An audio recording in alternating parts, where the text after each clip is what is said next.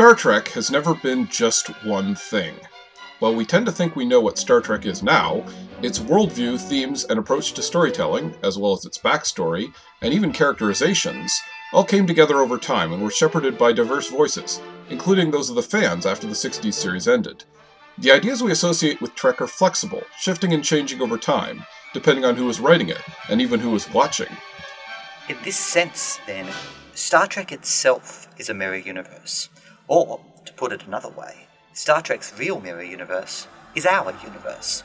In this podcast, we'll be gazing into the mirror that is Trek and focusing on how that reflection can shift and change. As Garak once said, Star Trek, like beauty, is in the eye of the beholder.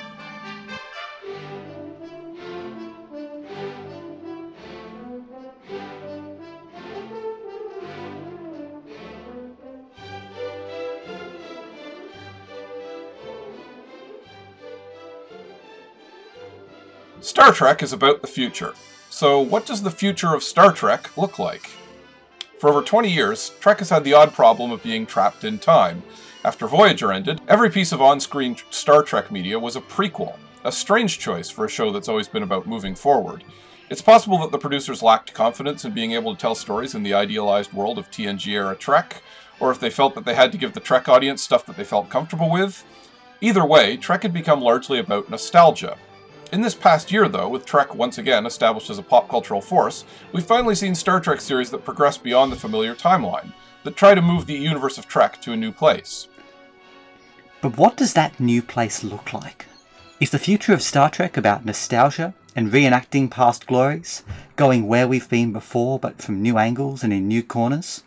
Or does the future of Star Trek require us to move beyond the characters, planets, and tropes we've seen before? Does it involve expanding into new types of stories, new ways of imagining what Star Trek could be? Star Trek, like any form of legacy media, faces an existential dilemma. It owes so much of its survival to the loyalty and persistence of its fans. Should it reward those fans and ensure their loyalty by paying homage to what the show has been? Or is too much fealty to the show's history ultimately a trap? Alienating new fans, dividing the existing fanbase, and forcing the show to seek ever diminishing returns. In this, our final episode, Adam and I will discuss the future of Star Trek, the new projects on the horizon, the long term survival of the franchise, and the role Star Trek can play in an ever changing media environment. All this, of course, forces us to confront the key question that drives this podcast What is Star Trek? Hi, everyone. Welcome to the Mirror Universe, Universe podcast. As always, I'm Adam, and with me is Douglas. G'day. and uh, we're uh, excited to be uh, wrapping up this uh, this show. We've had we've both had uh, a lot of fun doing it, um, but uh, we think we've we've had some interesting discussions about Star Trek. And as as we record this, Star Trek Discovery had ended its third season. Um, Lower Decks had had its first season. Uh, they've just announced some. Uh, they've just put up some images of the new Star Trek Prodigy series that's coming up, and uh, we know that they're going to do uh, a Captain Pike starring show, and we know they're going to be apparently doing a Section Thirty One show, although that's a in a weird limbo at the moment. Um, and there's movies seem to be also trapped in limbo. So that's the status quo of Trek as we speak right now. There is a lot of Trek on the horizon. there's uh, there's basically no fear that we're going to run out of Trek anytime soon. We know Discovery's coming back for a fourth season later this year, I believe. And um, and uh, as we've said in previous episodes, we've seen Discovery go to a very interesting place. I think that for the first time we're seeing Star Trek. This past year has, for the first time, given us Star Trek that was not uh, prequels. Uh, so that's the big that's the big momentous new occasion for Star Trek. This is the first time since Voyager ended, and even Voyager, of course, because it was on the other side of the galaxy, didn't advance the uh, story of Star Trek and the, the meta story of Star Trek.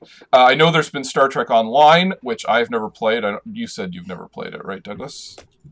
Never played it. I have not played a Star Trek video game since Star Trek Armada when I was very young. I've heard very good things about Star Trek Online in terms of you know they've had some of the guest cast on they've they've advanced the story a bit but uh, yeah i know basically nothing about it. It's a bit of a that's a bit of a blank spot in I, my otherwise meticulous uh, trek knowledge. Um, but uh, yeah so um, while we're certainly not worried about Star Trek running out uh, in the future, uh, we uh, we are definitely left to consider what Star Trek is going to be like and what are the what are the the ways in which it should move. Uh, now, Doug, apparently you've told me you have a, an extended analogy that you want to make on this subject. Yes, I do, Adam. So today, where I'm recording, it's the 28th of February 2021. Where Adam's recording, it's the 27th of February 2021. I bring this up both in terms of context, because by the time this episode airs, there could have been some new developments in Trek that would just blow our minds from where we are right now. And so as to make it clear that I, from the moment we planned out this episode three months ago, I have been planning an extended analogy between the future of Star Trek and the Korean sensation boy band Bangtan Sonyeondan, better known as BTS. I am a massive fan of BTS. Um, it has been one of the few bright spots in what has been a terrible, terrible year. And so I wanted to draw out how the future of BTS mirrors some of the key tensions that lie behind the future of Star Trek. I'm doing this both because I'm obsessed with BTS and because the one fandom that's more chill, more okay with dissenting views, and more comfortable with criticism of their favourites than Trekkies is the fans of BTS. So, Bangtan Sonyeondan is a Korean boy band which has driven which has risen to extraordinary international success based upon intimacy, relatability, and sincerity. Unlike many boy bands, both in Korea and in the United States, BTS's formula is based upon the close involvement of its members, particularly its rap line, in the creation of its songs, and in the creation of a connection between audience and creator through music, that they sing about their experiences, their hopes, their dreams, their fears, their insecurities, that they allow themselves to be vulnerable, personal, and relatable through their music. And this drove them to unparalleled heights for a Korean act in the United States. To a point, BTS appeared last year to have reached extraordinary success, but to have reached something of a plateau because of the difficulties in accessing a broader audience in the United States with Korean language music. And so BTS tried something different. Rather than singing and rapping in Korean about their own hopes, dreams, and experiences, they bought a song in English of an Englishman who lives in London about going out and partying with your friends. The lyrics are bad, but the song is very catchy, and so Dynamite has ended up completely taking over the world. BTS are flying higher than they ever have before. But there's a real debate to be had if in order to become successful in a way that you never have before, you depart from the original formula that created that relationship of intimacy, relatability, and connection with your audience, is it really worth it? In BTS's case, potentially yes. I, am not saying this purely to criticize BTS because I'm a massive fan. Arguably, compromising on their key formula and creating a new audience for themselves by singing in English even a stupid, silly song like Dynamite, has allowed audiences to be exposed to and to explore their Korean language material and ultimately to create a new audience for their core sound. But these compromises have to be made, and ultimately, reaching a new audience may require the product itself to compromise on its fundamental characteristics or even to change what the product is. So, to bring it back to Star Trek, Star Trek faces a dilemma. Is Star Trek ultimately going to be a franchise that thrives upon appealing to its core constituency, but accepting that there are limits to that constituency, that it may ultimately be a question of consolidating an aging fan base, but at the expense of reaching out to new fans? Or does Star Trek need to expand into new audiences, try new things, compromising upon what's been before and ultimately even abandoning some of the settled verities of what Star Trek is, in the hope that that allows some essential core of the franchise to survive, or even brings the new fans into the old stuff. These tensions between the familiar old and the uncertain new are, I think, existential questions for Star Trek because although it has survived for 50 years so far, it faces new and uncertain challenges in terms of appealing to an audience that by and large has grown up without Star Trek on TV. I'm so glad I got to do that analogy. I've been waiting for three months. This whole Adam. podcast was secretly to let Douglas talk about Korean boy bands. That was the real. It's no secret. We've smuggled that in, and now we can switch to our. This is why it's the last episode. We're switching to our new format: all boy bands, all Korean pop, all K-pop, all the time. Um, yeah. Well, okay, so I mean that is yeah, uh, of course that's a great illustration of the things that happen when you have an ongoing uh, franchise. Um, I'm going to not disagree. Any everything you said makes sense, of course. Um, I'm going to slightly disagree, not so much with what the specifics of what you said, but with the context of what we're talking about here, because one of the things about Star Trek, I think, is that it has always contained within itself the ability to adapt and rework itself for a new audience. Not not even rework itself, but to be inclusive. It is uh, and of course it has some of the same problems that many many other uh, pieces of nerd media have had, where you can get gatekeepers, you can get people who are uh, insisting on not having anyone, uh, you know, of, of keeping it for, in the clubhouse, as they say. Uh, but it's really been a more inclusive fan base, broadly speaking, than a lot of other things. It's always been, and I mean that's baked into the show. When Discovery launched with a you know a black female lead, uh, I don't think anyone blinked. I mean, I'm sure there were the usual trolls. There were definitely places where people moaned and tore their hair. But when you compare it to what's happened in Star Wars, uh, with mm. the new the new version of Star Wars having a woman and a black man as the as the leads.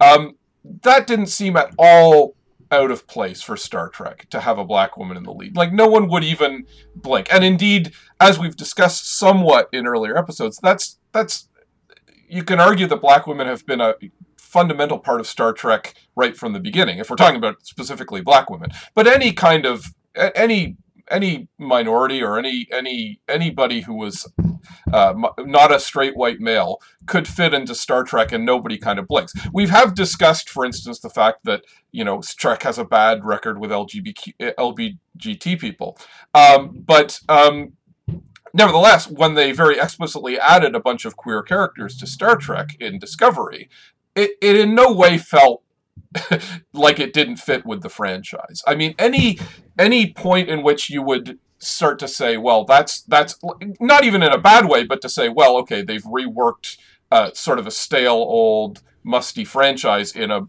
in a more modern way. Uh, any sense that that was what was happening was probably left behind sometime in if not next generation, then even earlier with the movies. I think we all just sort of went, okay, this is the version of Star Trek that that won. It's the one where it's inclusive. It's got you know multiracial. Again, that was literally in the original show, but you could argue it sort of centered you know the the white male action hero type character. But even then, for its time, it was trying to be a little more inclusive. Um, and um, the uh, so so I, I don't think it's ever been a stretch that they've made that adaptation. And on top of it, again, this is what this is what put Trek in a way it positioned it very very powerful powerfully uh, in a way that it didn't always take advantage of very well in the last 20 years. But you know it had done the thing that so many other franchises tried to do later when did next generation. It literally said okay it's going to be a new cast it's going to be a new timeline we're jumping forward we're advancing and expanding on anything from the old one we're not deriving too heavily from the old one. That was in retrospect something that really powered the Berman era because they didn't have to constantly be talking about Vulcans and you know uh, I don't know uh, uh, Andorians and, and races from the original series, and they they created their own little little uh, life draft of their own characters, and only very gradually did they finally go back to the original series. So it has definitely always been a show that's been like, okay, here's the new version, boom. Uh, the only comparable version I could think of is Doctor Who, where it literally reinvents itself uh, on a constant basis. Um, so that is baked into the franchise in a way that it, it wouldn't always be. So I don't think um, anyone ever kind of saw Star Trek coming back and went, uh, you've got to, you know, uh, are we going to, you'll lose the old fans? I, I'm sure they did lose some of the old fans, but uh, as we've said too, Star Trek has spent the last 20 years going, like I think understanding that the old fans aren't enough in a sense. I think they most of what you've seen in Star Trek for the last 20 years has been, oh, we've got to get beyond this little cadre of nerds that we've been relying on for 20 years. We've got to branch it out. And uh, uh, to almost, I'd say it almost swung too far in the other direction. Uh, not that again, not not to be anti-inclusiveness, but to, in the sense of like, uh, oh, we gotta we gotta hit the four quadrant blockbuster. We gotta have you know everyone in in America going turning out to see this movie, and it has to be as big as Star Wars and blah blah blah. And it never got there, and th- I think that's probably for the best, honestly. I think there's a lot to talk about there. First up, on the topic of South Korean boy band Bangtan Sonyeondan.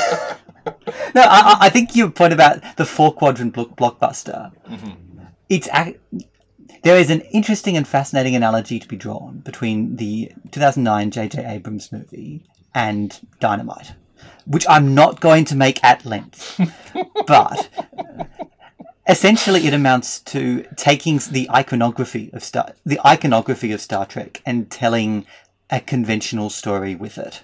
It's taking it's definitely using the Trek characters, albeit drawn in relatively broad terms. It's using a lot of the key images of Star Trek, and it's using it to tell a type of story suited to the, you know, conventions of 2000s blockbuster filmmaking.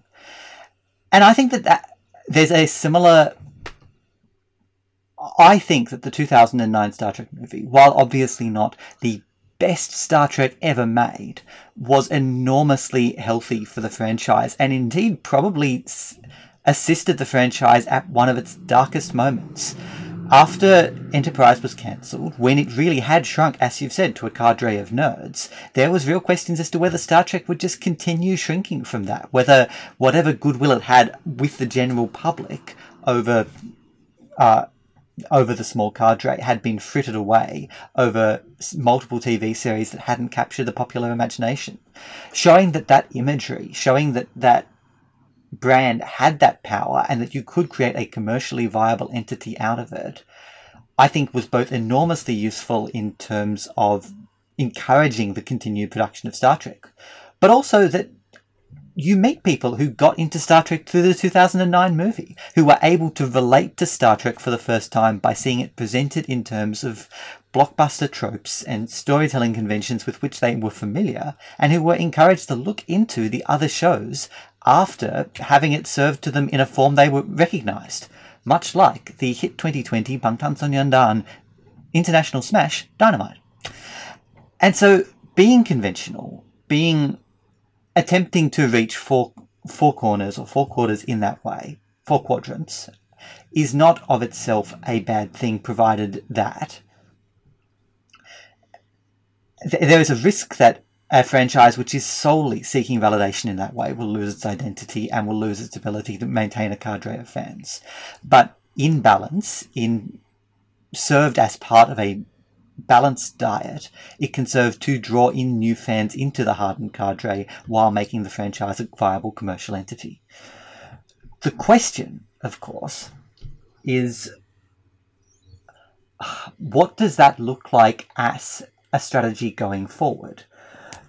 Because I think one of the key risks with one of the key problems that Discovery has faced, and on the whole, I do quite like Discovery, is that it's a show that is at once wedded to the past in a way that Next Gen never was. That it feels constantly obliged to call back and to ground itself in this broader universe in a way that Next Gen did on occasion, while at the same time offering something that's sufficiently stylistically different that it has attracted a significant amount of opposition from established fans. I think it may be that disco- uh, uh, uh, that Discovery's one of Discovery's flaws is that it's attempting to at once be a modern TV show produced in a modern TV show way, and in doing so attracting some opposition from the established fan base, while its attempts to honour and homage that existing fan base ultimately serve to be alienating to the new audience it's trying to create. I think it's a really difficult balance to strike. Um, yeah, I, and uh, no, I don't know what the numbers are like for Discovery. This is this is maybe the crux of the question. Like, did the latest season explode in popularity, or did it shrink? You know, it can be hard to say. You know, uh, my my tendency is to think that the latest series is probably, you know, it's hard to stand outside having been a Star Trek fan my entire life. I I imagine that the new season is probably more accessible to other people than the previous seasons uh, because the, the the first two seasons were heavily wedded to Star Trek continuity. Of course, they threw out a lot, and this was the source of a lot of controversy. But nevertheless, it was based on well, this is taking place at a certain point in the timeline, and there are it's before the Klingons and the Federation, when, and and so on. And Captain Pike is a major figure in the second season, who you know everyone else is going, who the hell is Captain Pike, right? Like, uh, so when we get to the third season, we're at a place where even if you're a longtime Star Trek fan, you're basically going, "Oh, what's what is this? I don't know. I don't know this world at all. It's completely new to me. It's it's a new timeline of Star Trek. And while there are callbacks to things like the Trill and to the and of course the Vulcan and Romulan, I've as I've said before, I really love the Vulcan Romulan uh, reunification plotline. That is obviously a, a wonderful payoff to longtime Star Trek fans. But I think there is also the factor that we have to consider, which is that Star Trek is such a huge, iconic pop cultural phenomenon that no one's particularly lost when you say what a Vulcan or a Klingon is. It's not. It it's it's allowed to be a little more insular than some things possibly could be because most people know the basic beats of Star Trek in that regard. I think they've walked the line well. I don't think they've ever uh, you could argue that you know again if if you're looking at it purely from the viewpoint of okay this is the first star trek thing i've ever seen and here's season three of discovery yes it probably isn't going to be of huge appeal to you uh, you know you're not going to know who the trill are or whatever but even in that situation you would know who you've know you know the phrase Vulcans. You know what the Federation is. You know, you know, uh, you know warp speed and all that kind of stuff. Like that. This is not baffling to the, the, the anyone but the absolute most detached viewer. So I think uh, that Star Trek, and I, and and I do think there's more to be had from Star Trek delving a little bit into its mythos, as it were. Now, that said, I do agree with your point that a lot of what v- was valuable about Star Trek Next Generation was that they were very not beholden to the past. And also, the structure was okay, we're going to go to a planet this week and solve its problems in a you know in a given way whereas discovery is spending a lot of time going well let's advance the mythos of star trek which i like because i'm a star trek nerd. Um, but ultimately i don't think um, the thing about most science fiction shows is they're always like that. Even from minute one there's going to be a backstory there's going to be a mythos there's going to be aliens and, and technology and stuff that you don't relate to directly as a person you, most people are fully capable of using their imaginations and going, okay, I get it. The guy with the pointy ears is a logical alien, and he's doesn't fit in with the humans. Like that, that that comes very naturally to you. So there's a difference between well, we're going to heavily invest in the lore and and make it incomprehensible. Do you know do superhero comic stuff where the backstory is impossible to explain to people, and if I try to explain what some of the I mean, and I say that, and then at, at a time when the Marvel universe is is eating up the pop cultural sphere, and and and I have to try to explain to people who the Scarlet Witch and the Vision are, and and how much they and what their history in the comics is, and how bizarre and convoluted that is, and people are watching a show about them, and it's very popular. So, you know, you can never say for sure, oh, this is never going to be successful, and this is so. But but I think in in in the broader sense, I think right now Star Trek is making itself accessible, walking a very good line of being accessible while doing new things and and, and homaging what it what it's always been. I think it's really interesting that, that you bring up um, the uh, the Marvel Cinematic Universe because you're absolutely right. It's an example whereby there is an enormous mainstream audience who have turned out in their millions to watch a movie where the Avengers fight Thanos, something which would have been unimaginable 13 years ago. But I think it's it's actually really interesting how the MCU has used existing Marvel continuity not as a shackle, but effectively as a source to mine or discard as they see fit.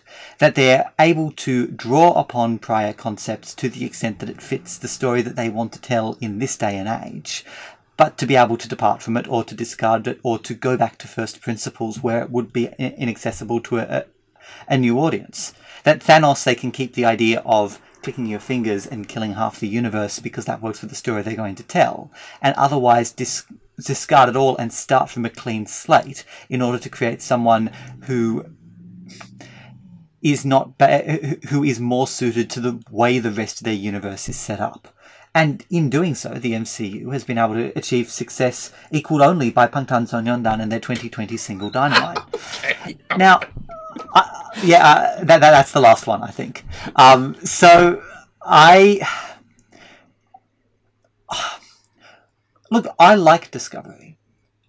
As someone who has produced nine episodes of a Star Trek podcast, I like Discovery's approach to its past. But I think that it might benefit Star Trek to. Ado- I, I, I think that potentially it would behoove Discovery to treat Star Trek continuity in the way that the MCU treats Marvel continuity, departing from the strict linear, this is a sequence of events that all happened and one thing led to another, and for Star Trek to effectively dissipate into a couple of different ways of looking at broader concepts rather than purporting to be an exhaustive history of a fictional universe. For the show to be able to draw upon other Star Trek concepts to the extent they fit the show and to discard those which ultimately aren't particularly interesting or which would require too much explanation. And for the show to effectively take a looser approach to the universe in which it takes place. And that might mean, for example, now, I mean, the obvious example of this is the full scene at the end of Discovery Season 2, in which there is a lengthy and laboured explanation of why none of this will ever be mentioned again, which feels more than anything like a straight playing of the scene at the end of The Principal and the Pauper, where they explain that they're never ever going to bring up Armin Tamzarian again. I can't imagine how that would have felt to an audience that was viewing it as a piece of TV rather than laboriously sitting through an explanation that is intends to make memory alpha work. Ultimately, Discovery could afford to spend less time explaining how it fits into the broader picture and instead taking the broader picture as a source of concepts to mine rather than being something into which it needs to fit come hell or high water. Yeah, uh, and I mean, you're absolutely right. Uh, and I think that was a factor of the first seasons of Discovery honestly not being in a great place. Like I, it was sort of a well, we're going to do a prequel because, as Homer Simpson would say, everyone likes prequels, right? Uh, and that was exactly the situation they were in. And I, I think everyone agreed it wasn't really what hardcore Star Trek fans wanted to see, and I don't know if like casual fans or anyone who might be casually interested was particularly interested in either. The parts that compelled people about Discovery were well, this is something new. It's a new character. It's a new cast. They're do, you know some interesting ideas like the fact that the lead was not the captain of the ship, for instance. Uh, that was the kind of stuff that was more compelling, and I think Star Trek, uh, the second season uh, was a lot of it was really Lem just saying, okay, how can we get from that to where we really want to be? so when you say it's laborious, it's like it's true, but it's also them kind of desperately trying to reconfigure the show uh, in a, in a real way. And I would argue that um, I think it's got there, or it's it's at least getting there. Um, it's worth noting that uh, the Picard series that they did, uh, which I didn't mention earlier, um, was literally, I mean, that's, if any show is going to be a nostalgia trip, it's going to be the show that is explicitly about Captain Picard and his adventures in, um, in, you know, uh, 20 or 30 years later, whatever the, the timeline is there. Um, and and literally it could have just been the great big Star Trek Next Generation nostalgia tour. And I, I have to give it props. You know, whatever your problems with Picard, I, again, I really like Picard. I can see some specific issues that I had with it. Uh, it should have been a miniseries and it should have ended for starters. Uh, I completely agree on each front. Yeah. I liked Picard and I would be happy never to get any more Picard. but one of the things that uh, about it that was um, that I really have to give it props for. It was Picard, but then everything else, and of course, it was it had a storyline that was heavily tied into stuff from Next Generation, the Borg, uh, Data, and all uh, you know androids and all that sort of stuff. All very heavily tied into uh, what what they'd done on Next Generation. But at the same time, it was a whole new cast. It was essentially a bunch of new story ideas. Um, you know, they did things like they yeah, they brought back the Romulans, but when they create the um, God, I'm always forgetting what the the, the samurai nuns of the Romulans are called. The um, the uh, uh, the, the truth telling samurai nuns. Um, I realize that when I shrug, the audience can't actually see it. So I'd like to take this moment to point out that I'm shrugging in an exaggerated way. I don't know. Only nerds would know that kind of thing. Romulan. They're called the Qowat Milat. I can't let that pass. I'm sorry. That's a major part of Star Trek lore right now, so I can't just let it slide. yes, the Qowat Milat. Um, the people who, um, uh, who, uh, yeah, who, who, uh, like that was a new idea. And yes, it was tied to the Romulans, but it could, it could have been a new race if they needed it to be. Like it, it's not Trek. Again, Trek fans are just going to be as much in the dark about that as, as with anything else. It, it's fleshing out something that already exists, but it's not doing it in a way where oh you got to know the Romulans and so now that yeah, again there's obviously stuff in Picard that like literally the fact that it's tied into Star Trek Nemesis and um, the uh, the Abrams movie and to stuff that happens off screen in the Abrams movie no less is a fundamental uh, part of the plot storyline in uh, in Picard, and that is, um, you know, yes, of course. So we're getting into some deep cut stuff here as well, but it's still said like, no, we're going to bring in a new cast, we're going to have a new adventure.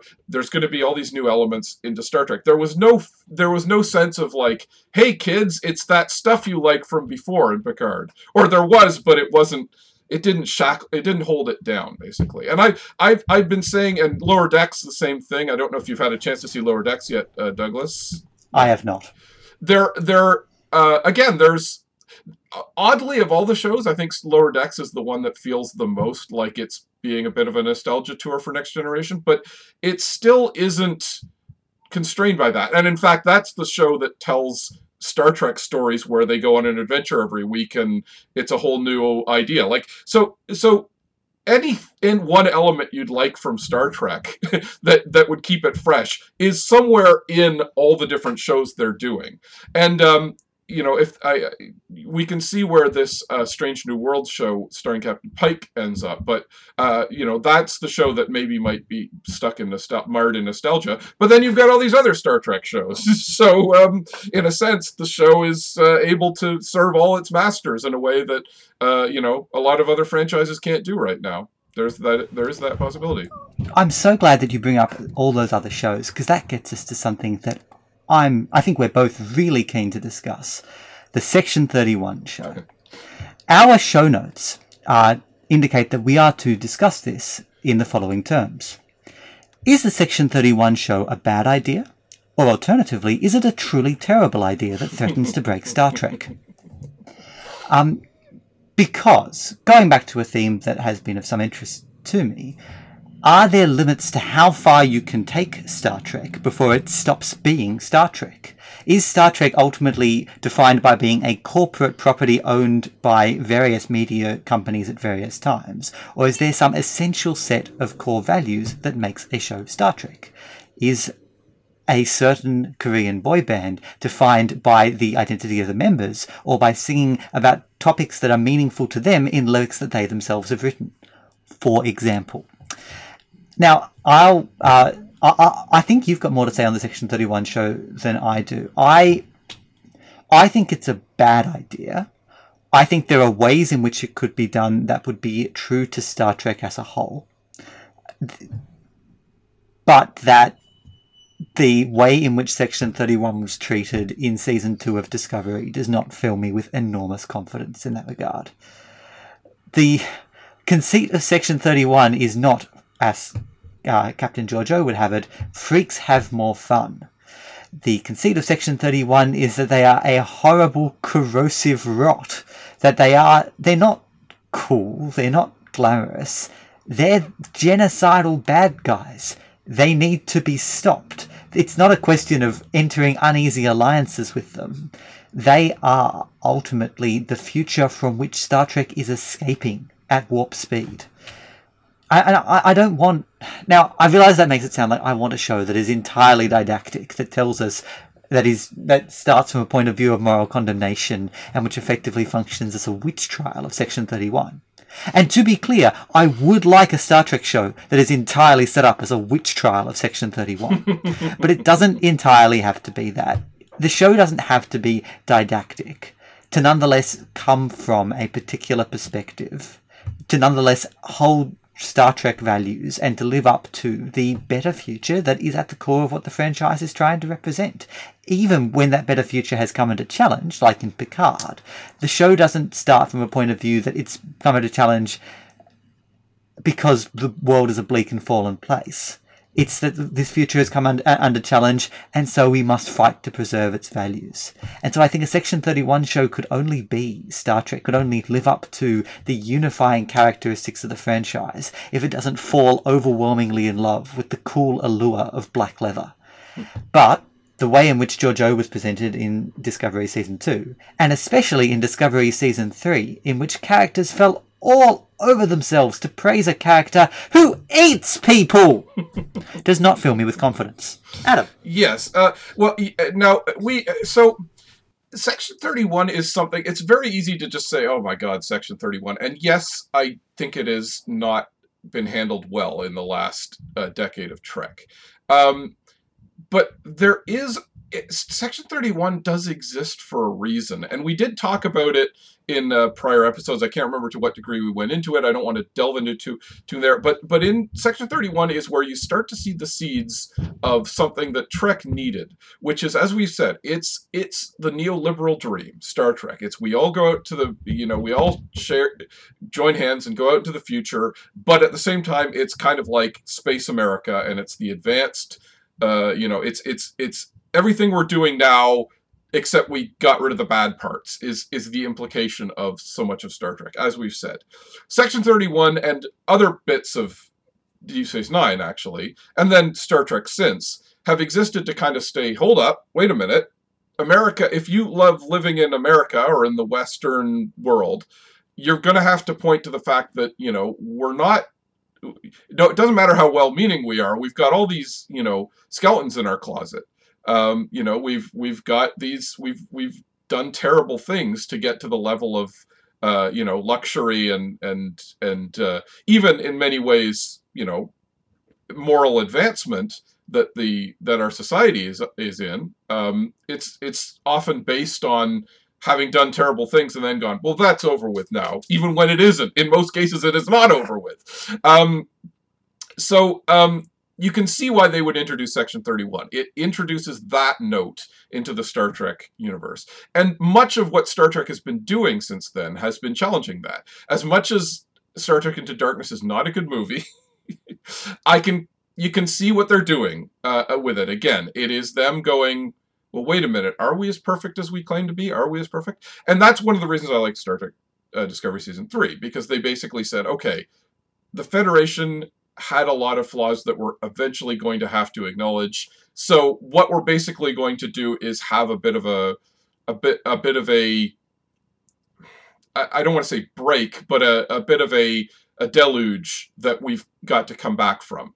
And it, I, that's why I was so impressed with Discovery Season 3 in some ways. It, there was a real sense of like, oh, they're going to do the dystopian Days of Future Past of Star Trek where everyone's on the lam and everything's destruct, destroyed and horrible and awful and see you were stupid to ever believe in the federation and so on and uh, you know you've got that tension versus but if you say the federation is great and wonderful and everybody's perfect you're also creating problems basically they have to resolve that tension and that and the season three of Discovery, Picard, and some of the other things they've got going on is a very good faith attempt to reconcile those tensions. And, and, and I really appreciate that. So as you say, part of the problem with the Section 31 is that they seem to think Section 31 is cool. Now there is the possibility, this is this is me maybe being very, very generous, that Section 31 will be a show about um, it will be an anti-hero show. It will be The Sopranos of, or Breaking Bad of the Trek universe. It will be a show where they acknowledge that the the protagonists, or at least some of the characters, are villainous and bad, and that we are not necessarily supposed to root for them. That's about the best iteration I can think of for how the Section 31 show could work and be decent. And it's also worth mm-hmm. noting that of all the Star Trek TV shows that have been mooted, Section 31 is the one that is not I don't believe actually in production at the moment. Uh, so there is some question over whether that's actually going to take form after everything that's happened. Um, so there are a few possible outcomes here that might actually be hmm. good. Uh, just as I want to say, actually, calling back to what you said earlier about the shows with J.J. Abrams, um, I think you're right. Like the the track that Star Trek eventually found itself on is very good. I, I'm I'm I'm generally in favor of where Star Trek is going. And we got there because of the Abrams movies. But at the same time, I'm glad that the Abrams movies actually kind of ended. like I don't I don't regret that they had their moment and they revived Star Trek and that they basically seem to have accepted, you know what, we're never going to we're never going to have uh, a, blockbuster Star Wars style franchise in Star Trek, and it does make sense to be on television. And I actually do want to talk about Star Trek on television, but I've talked long enough. Hmm. Your your turn, uh, Douglas.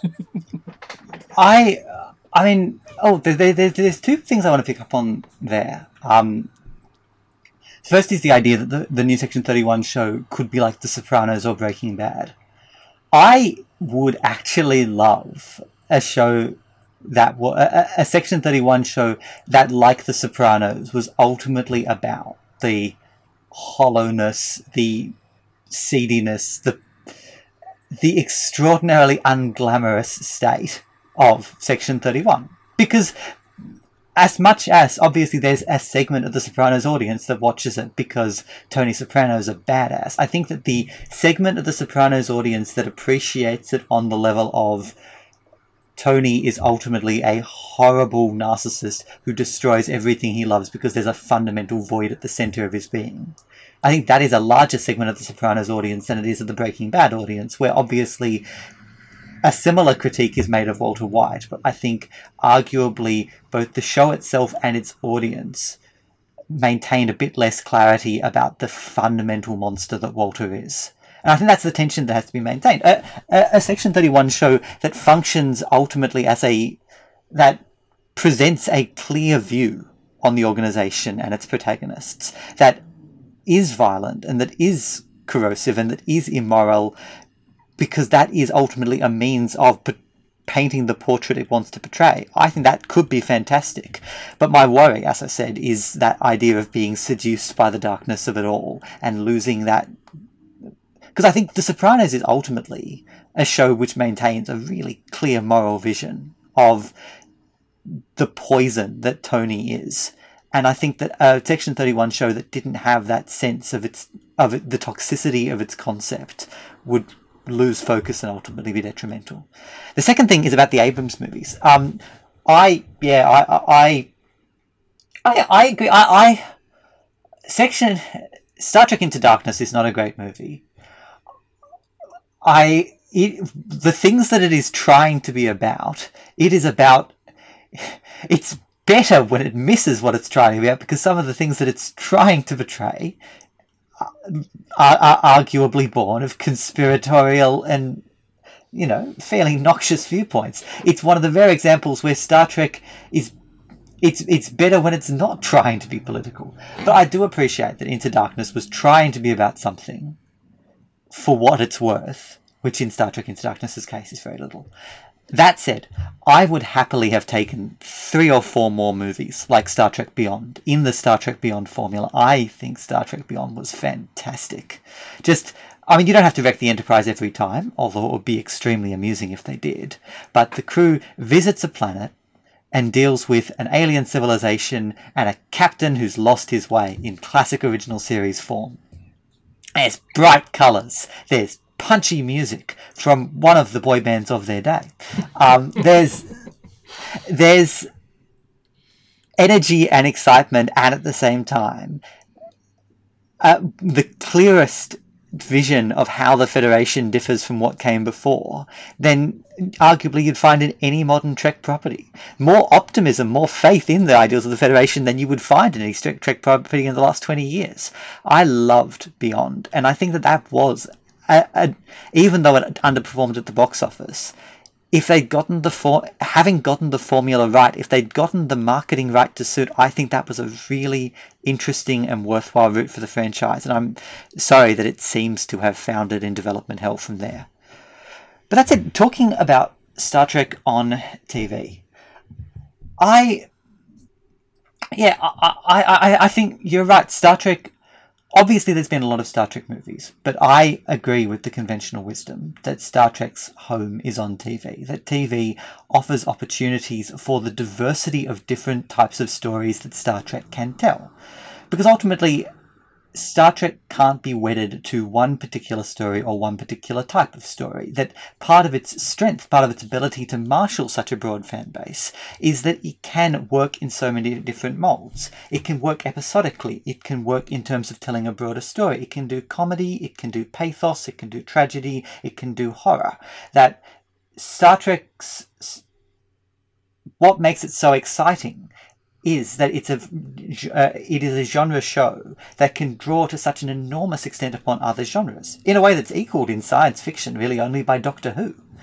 And so part of my concern about the new wave of Star Trek shows is I want to make sure I, I, I, I would be more confident about them if I was sure that they were able that they weren't tying themselves too narrowly to one particular concept, one particular storytelling mode.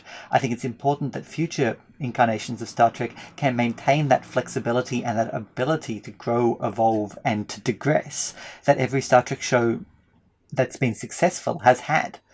And uh, hopefully, eh, eh, you're absolutely right. Strange New Worlds does sound like a bit of a nostalgia trip. Original flavor Star Trek, um, vanilla Star Trek, as it were. But I could see, I'm quite excited for it because I'm kind of looking forward to a Star Trek show that, even if it has a basic concept, is capable of using that basic concept to tell a really wide range of stories with that concept.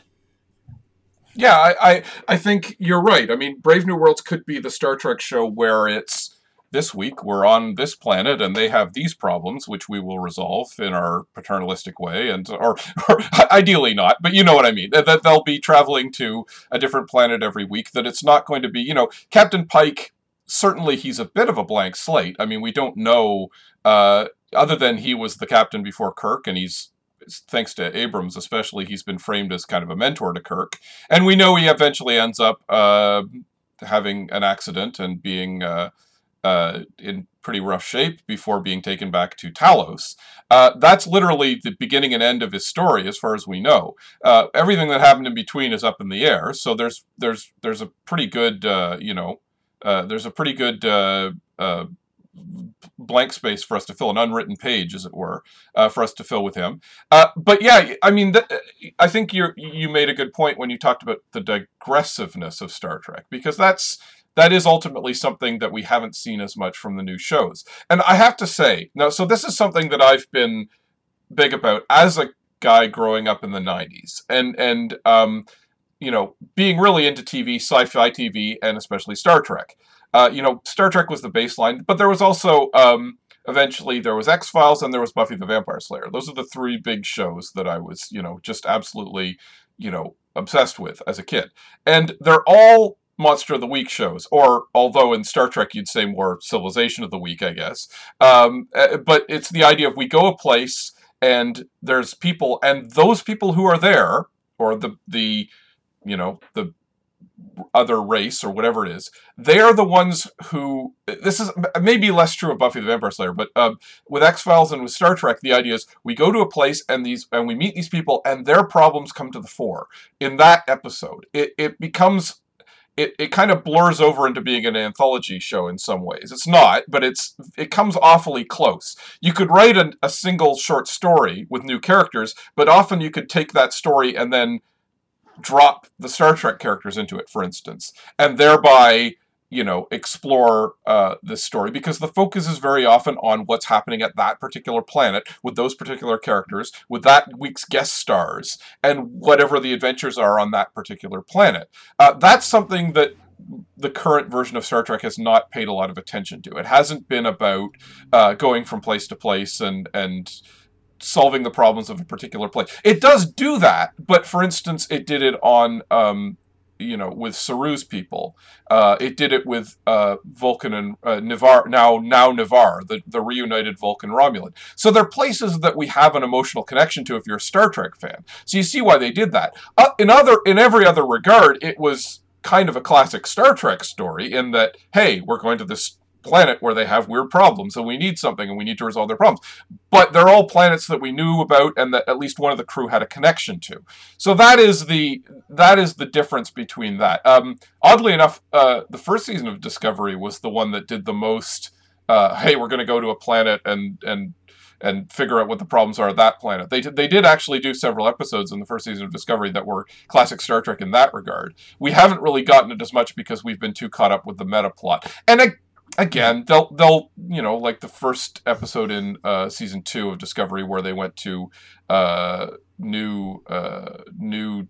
I want to say New Genesis, but I can't remember. It was the uh, it's New, new, Earth, I think they just called it. Yeah, yeah, New Earth, and it was, and again, it was there, and uh, hey, let's see the problems that they have at this place, and so on and so forth. Uh, but it was tied into the larger storyline. In that case, it was united by the Red Angel storyline, who was beckoning them from place to place.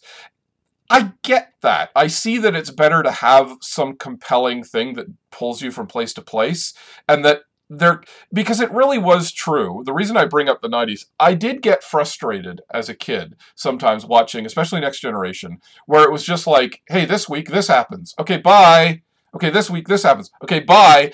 There wasn't as much connective tissue, and it's it got especially bad with Voyager uh, because they weren't even bothering to like develop the characters as well. In in like, oh, they did this one this week, and that'll lead to an advancement next week, an advancement next week, and maybe the ship will something will happen to the ship. Uh, as I think um, um, uh, Ronald Moore, when he was briefly on Voyager, and he very famously lambasted Voyager for the idea that like. Well, look, they're not going to be a, a, a Starfleet ship after seven years in the Delta Quadrant. They're going to have come upon all these things and they've, they, they're going to have to they're, they're going to have a new culture basically. It's going to, they're going to have to adjust to where they are. And instead it just became more starfleet hijinks of well we're going to visit a planet. They were literally negotiating trade treaties in the delta quadrant. It's like you guys are supposed to be lost miles from home. You're doing diplomatic bureaucratic stuff. Like I, it's nice to have that idea, but for God's sake, guys, you sh- you should be focused on some of the major problems. And then they did things like Year of Hell, where they just hit the reset button and so forth. So it really did get frustrating in t- at, at that particular point in TV when people were starting to engage with the idea of you could have a developing storyline, you could have a meta plot, and um, so we've now gone way too far in genre TV in the other direction, I think, hmm. uh, where everything is about an ongoing meta plot and everything is an eight-hour-long movie or thirteen-hour-long movie, and there aren't as many opportunities to go into these little uh, these little uh, cul-de-sacs and explore, you know, standalone storylines. So uh, a happy medium needs to be formed, but it does need to be say, said that I I get why we don't go back to absolutely old school classic Star Trek. And tying into what you said at the beginning, again, like Star Trek needs to move forward with the times. That is the times, and it's not for nothing that people prefer stories to be in that in that mm. mode. I I just wish that modern Star Trek was more like modern Doctor Who. I realised that I could make it a deeper critique about the things that modern Doctor Who does right and modern Star Trek does wrong. But I just think that modern Doctor Who's gotten the formula basically right, and I wish that Star Trek would do basically that, but subbing in Vulcans for TARDISes. Um, nothing particularly more sophisticated than that. I think. Look, in in making the new Doctor Who, Russell T Davies explicitly spoke about how he owed a debt to Buffy. That the the show which created the storytelling model he was using was Buffy. And so he created a show that was a mix of standalone episodes, which built up ultimately to a big bad of the season at the end, who had been seeded throughout. And Steven Moffat, the second showrunner of Modern Doctor Who, obviously adopted a more contentious and more serialized model, but still using the same basic bones of it, enormous amounts, far more episodic content than you would find on any either of the contemporary live action Star Trek shows. I think that now the Doctor Who format is now in has just finished its 12th season. Arguably, it's approached it, it, it, it, itself is due for a rethink because I think the most recent seasons of Doctor Who have felt a bit tired at times. But it's been an enormously successful way of reconciling the past of a an largely episodic self-contained science fiction TV series, even though in Doctor Who's case it's self-contained serials rather than self-contained episodes, and the realities of modern TV production. I think it can be done and I wish that Star Trek would. To be honest, what I really, really wish for Star Trek is that it did look outside itself a bit more. We've talked about uh, Star Trek being. You've, you've mentioned Star Trek being one of the three big episodic TV series of the 90s, and that in many ways it serves as the template of a lot, a lot of modern space opera shows, whether they're using the Star Trek template like Stargate or reacting against the Star, Star Trek template like Battlestar Galactica, but still being shaped by that template. They're being in conversation with Star Trek. One of Star Trek's continuous creative pitfalls for decades now has been the sense that it's largely in conversation with itself that it's either reacting against itself or that it's adopting its own history rather than being open to um, seeing how other genre shows have employed the mold successfully. In some, ca- obviously, Discovery serialization is adopting a trend in modern TV, but I wish that Star Trek felt a bit more open to a diversity of modes between absolute serialization and absolute episodic format because sometimes when it veers between extremes, it feels like they haven't actually seen any other TV shows. Anyway, that's just me carrying on. But we've, since we're a, a fair way in, I want to shift to the topic of can Star Trek die? Yeah. One last point based on what you just said. I mean, I think you, you put your finger sure. on it. Um, you're right. It needs to be uh, not just this is what I was talking about earlier when I said like a show like Picard isn't just hey look it's all the people you liked before. It, it did try to bring in other people and stuff like that. Now it that's less about format and more just about content. Uh, but hmm. I, I, do think they I, I, I, would slightly disagree with what you said uh, that they they've been too constrained. And it is ironic that I think uh, between Buffy the Vampire Slayer and Deep Space Nine are two of almost ideal for me. As you know, millions may disagree. Uh, for how you can handle that balance of serialization and standalone. I think those are both very, very good models to look at for that uh, because they both did have Monster of the Week in Buffy's case, or uh, you know, uh, whatever encounter of the week on Deep Space Nine. Um, that is absolutely something that they did encounter that they did and and Deep Space Nine was often constructed more as sort of a we've got a vague goal and we're building on what we've done before, but we're not planning out every single thing that's going to happen in season seven in season three. Uh, unlike its contemporary Babylon Five, which claimed to have done that, although from what I understand, he didn't actually have it that carefully planned out from point what point A to point B, and even if he had, he had to make multiple massive adjustments. Um, and and as long as we're talking about that, it does need to be said that you know the format of Star Trek is kind of the format of television. Like it's there's a reason that you were you're absolutely right when you say it's in everybody's in dialogue with Star Trek. You can't do a space TV show, and in some ways you can't even do a a science fiction TV show at all, even if it doesn't involve outer space. That isn't kind of in dialogue with Star Trek. It's the you know it's the ancient Athens of Star of, of science fiction. Basically, you've got to you, you know you can reject it, you can push back against it, but you're going to be acknowledging it by doing that, right? And so yes. anything from and we've seen it especially in the last 20 years with like the two big ones being Firefly and uh, Battlestar Galactica are both very explicitly in conversation with Star Trek. Like, um, Battlestar Galactica is basically leftover Trek ideas that they said, let's do them right, essentially. Um, not to I love Battlestar Galactica. I'm not dismissing it at all, but that was that was very much what they were trying to do. And even that goes back to like Babylon Five. That is unquestionably a Star Trek like that's J. Michael Straczynski's take on Star Trek, essentially, where he did some other stuff he wanted to do. Uh, all the many, many uh, sci-fi, uh, usually syndicated sci-fi shows of the '90s. I mean, it's just it, it's such a towering figure over over uh, over television. So you know, as you say, I don't think you can ever get rid of this. Even if Star Trek went away tomorrow, uh, you couldn't get rid of Star Trek as a format effectively. so that's tying into okay. So as you were about to say about uh, can Star Trek die? Let's. Uh... Oh, I'm uh, yeah. I'm sorry. For, uh, sorry for cutting you off. We could honestly, we can probably so as to preserve your options for editing. I'll start the sentence again, and then the audience can either start from this point or get a fascinating view into the behind the scenes of the Mirror Universe podcast. no, I think that's I that, think that's a good idea.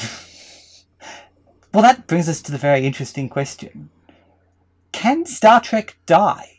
Is there going to be a point in which Star Trek isn't being produced anymore? And if Star Trek does survive, what does the survival of Star Trek looks like, look like? Is it going to be a question of Paramount and its corporate successors producing a show called Star Trek across a variety of media? Or does the future of Star Trek ultimately look like the future of Sherlock Holmes? That ultimately it's going to look like dissipation across a variety of official and non official sources. I actually think the dissipation future is considerably more promising and considerably more interesting. Obviously, ceasing to own a very massively valuable property is not a particularly attractive future for Star Trek to the people who own the property.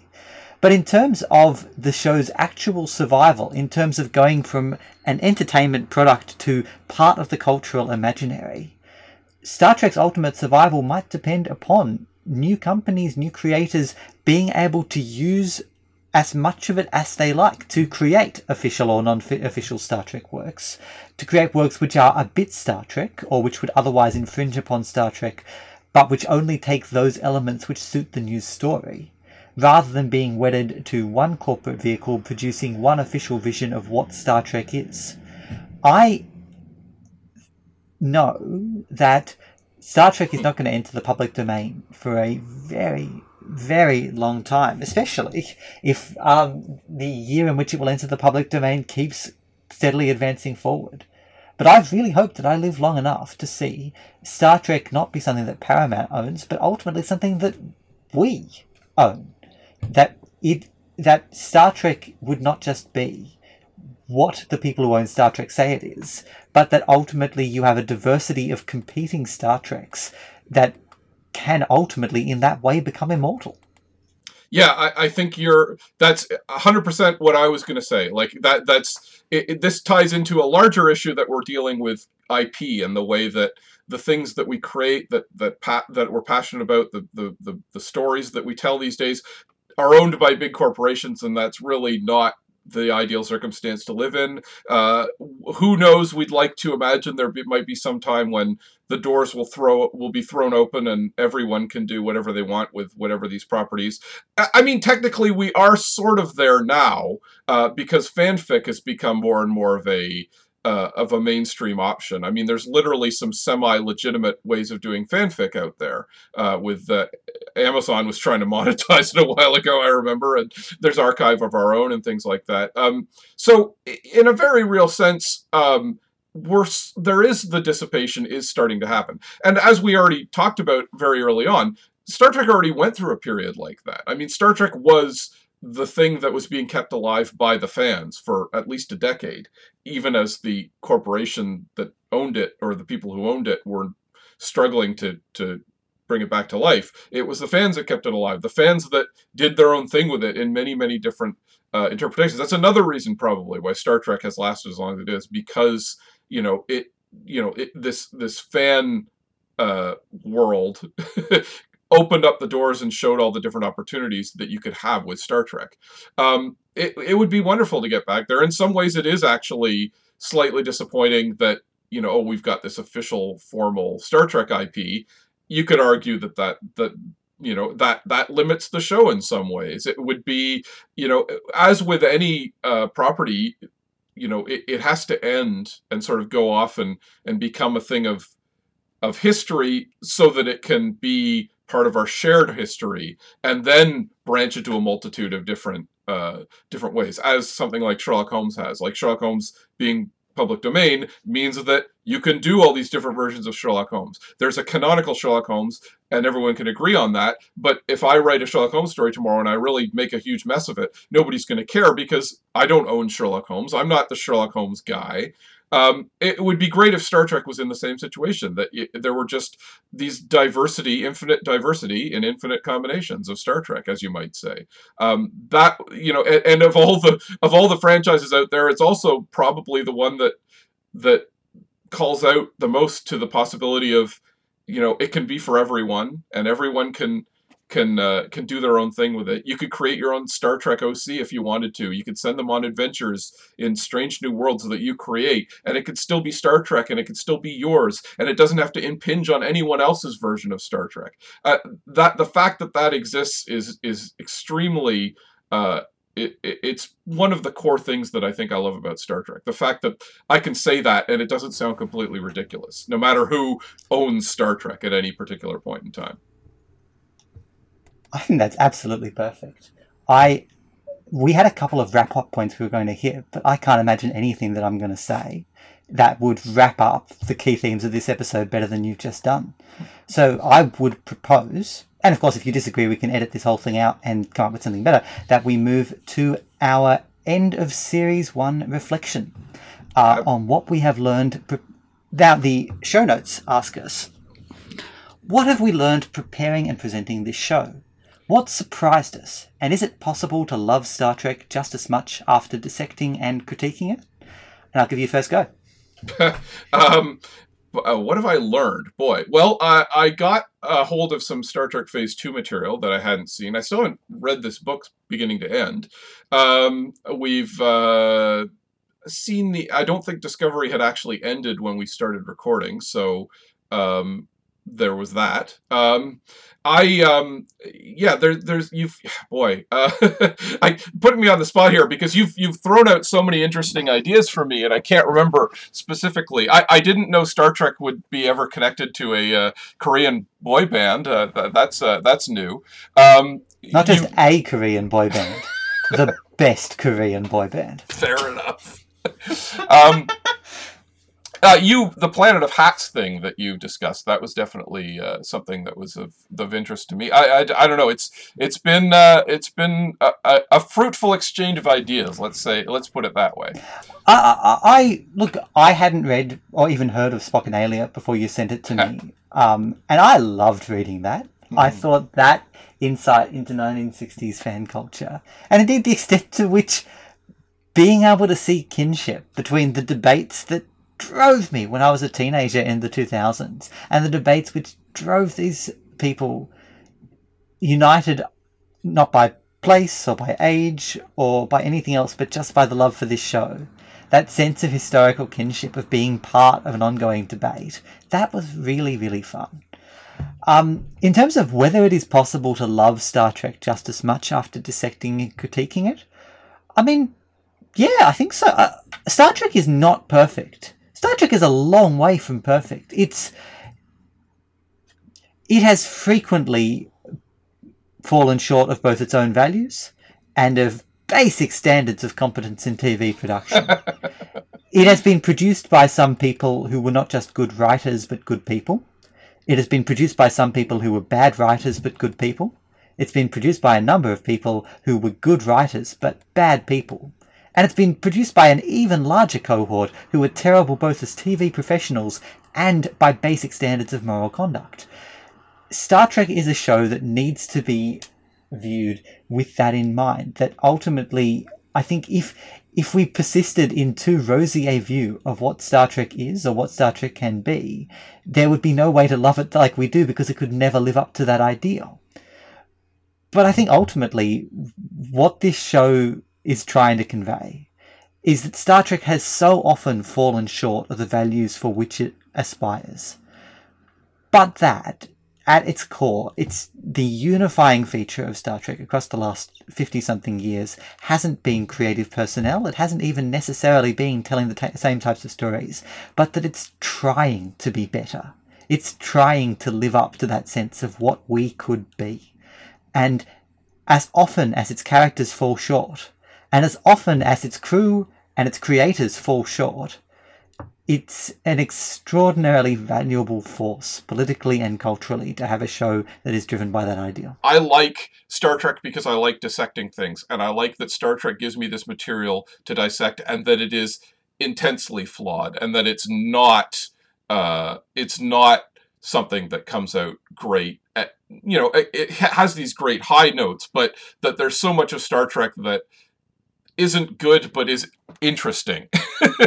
Means that, it's this it's this uh, corpus that you can dissect and delve into and pour over and and and you're you're of course you're going to say oh look at that goofy makeup and look at those terrible effects that they did on that one. You're, you're always looking at it and saying yeah that that that didn't quite work. And that's almost beside the point. Just as when uh, again the, the closest parallel I think is superhero comics because there's so many co- these comics to read and people read them as curiosities to a large degree, but because they're tied into something that they care about that has a larger thing. There's so many Superman comics and I'm talking about old time Superman comics where he's like, this isn't Superman. This is what Superman would never do that. He just, you know, killed a guy or something. Like there's there's so many things you can look at where it doesn't match you with what your ideal of what it's supposed to be is. And uh, Star Trek's the same way. There's so many versions of Star Trek that are out there that don't fit with what we would call the Star Trek you know philosophy and the ideology of Star Trek beyond the superficial. Uh, but it doesn't matter because it's all there. It's just such a rich thing to dive into. Even when it's bad, it provides these really fascinating things to discuss. So, to wrap up, ordinarily I don't have anything to plug on this podcast uh, because this is a way of getting away from my day job rather than a supplement to it. But for this, I would like to make an exception. I would strongly encourage you to check out a South Korean boy band called Bangtan Sonyeondan or BTS. They their hit single Dynamite is lighting up the charts at this moment. It's a friendly, breezy, if somewhat superficial introduction to a band that means an enormous amount to me. And their lyrics, their music, their performances, their commitment to high ideals is in the best tradition of Star Trek. Adam? Excellent. All right, and I'm going. so there's something I learned about this in this in, in this journey that we've taken. I've learned all about K-pop, uh, or at least one very specific band. Uh, yes, as always, I'm uh, uh I do another podcast called uh, What Mad Universe, where we delve into uh, with my friend Philip Rice. We talk about the history of genre fiction and the origins of various pop cultural tropes in pulp fiction and sci-fi and fantasy. Uh, it's at what uh, neversleepsnetwork.com slash series slash what dash mad dash universe or your podcatcher of choice. You can always find it there. Uh, it would be really great if uh, people would check it out. And if you'd really like to help us out, you could re- leave us a review uh, at iTunes. You could do the same with this very podcast uh, because that helps boost us up the charts when we get a good review. Uh, and I do have a Patreon, I will mention, that uh, is for Prankster36, or Adam, or you can just search for Adam Prosser with two S's on Patreon. Uh, and uh, we, uh, that's what I do to uh, supplement my income, and it's got comics and all kinds of other stuff. I do lots of stuff, uh, but um, as always, I am looking forward to uh, Star Trek's future, which is not going anywhere uh, in the in the next few years. And uh, as we've said, I maybe I'll create. Actually, I created a uh, Lower Decks uh, fan comic as well, which is on the Patreon if you'd like to check that out. So uh, I I like to say I've been part of the the Star Trek. the dissolution of Star Trek and the infinite diversity and infinite combinations that's out there. Um, so I guess we're uh, we're wrapping it up for the evening. So I will say one last time: live long and prosper. See you on the other side.